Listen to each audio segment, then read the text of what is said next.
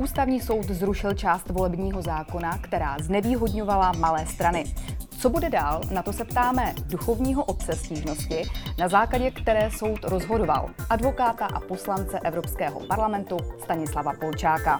Nové podcasty na LegalTV.cz Pane doktore, považujete rozhodnutí ústavního soudu za svůj úspěch? Určitě to není pouze můj úspěch, to vůbec ne. Eh, je to úspěch především Senátu jako horní komory, která má nepochybné právo eh, zastat se ústavnosti, zastat se hodnot, které jsou vetkány v naší ústavu. A já jsem velmi rád, že jsem dostal od kolegů senátorů uh, velkou důvěru, protože snad neprozradím nic um, jaksi tajného úplně, takže by to nešlo říct veřejně. Uh, já jsem jim pouze řekl záměr, uh, v jakém směru bych chtěl ten volební zákon napadnout a oni mi vlastně podepsali tu listinu tak trochu bianko. Já jsem to potom na základě toho vypracoval a, a pak jsme to teprve podávali. Takže e, někteří pochybovali, jestli je možné po 20 letech zhodit volební systém, ale ono se opravdu ukazuje, jak byl e, v těch mezních situacích nedokonalý, ba dokonce bych řekl až zvrhlý. Komu rozhodnutí prospěje nejvíce?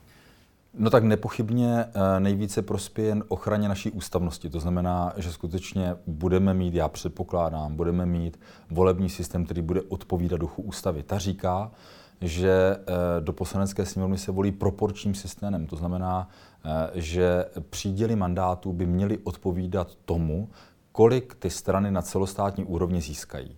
A to se prostě nedělo. Velmi výrazně se to nedělo, protože zatímco ty menší strany, bylo to vidět extrémně v roce 2006 nebo 2017, získali poměrně třeba i dost hlasů, tak na ten počet hlasů získali nepoměrně méně mandátů. Dokonce třeba starostové nezávislí v posledních volbách získali o polovinu méně mandátů, než by jim příslušelo, když se na to podíváte z celostátního důvodu, eh, ohledu.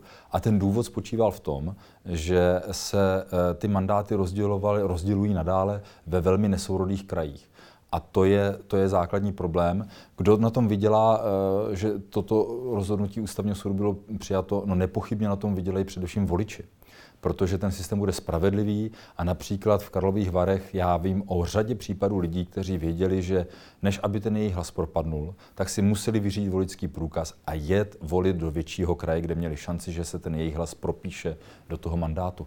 A to ukazuje tu největší zvrhlost toho systému, který byl eh, tím ústavním soudem, myslím, že oprávněně zrušen. Proběhne legislativní proces včas, abychom eh, stihli 8. a 9. října volit podle nové úpravy. Co když prezident novelu odmítne podepsat? No, to je otázka za všechny prachy, jak se říká.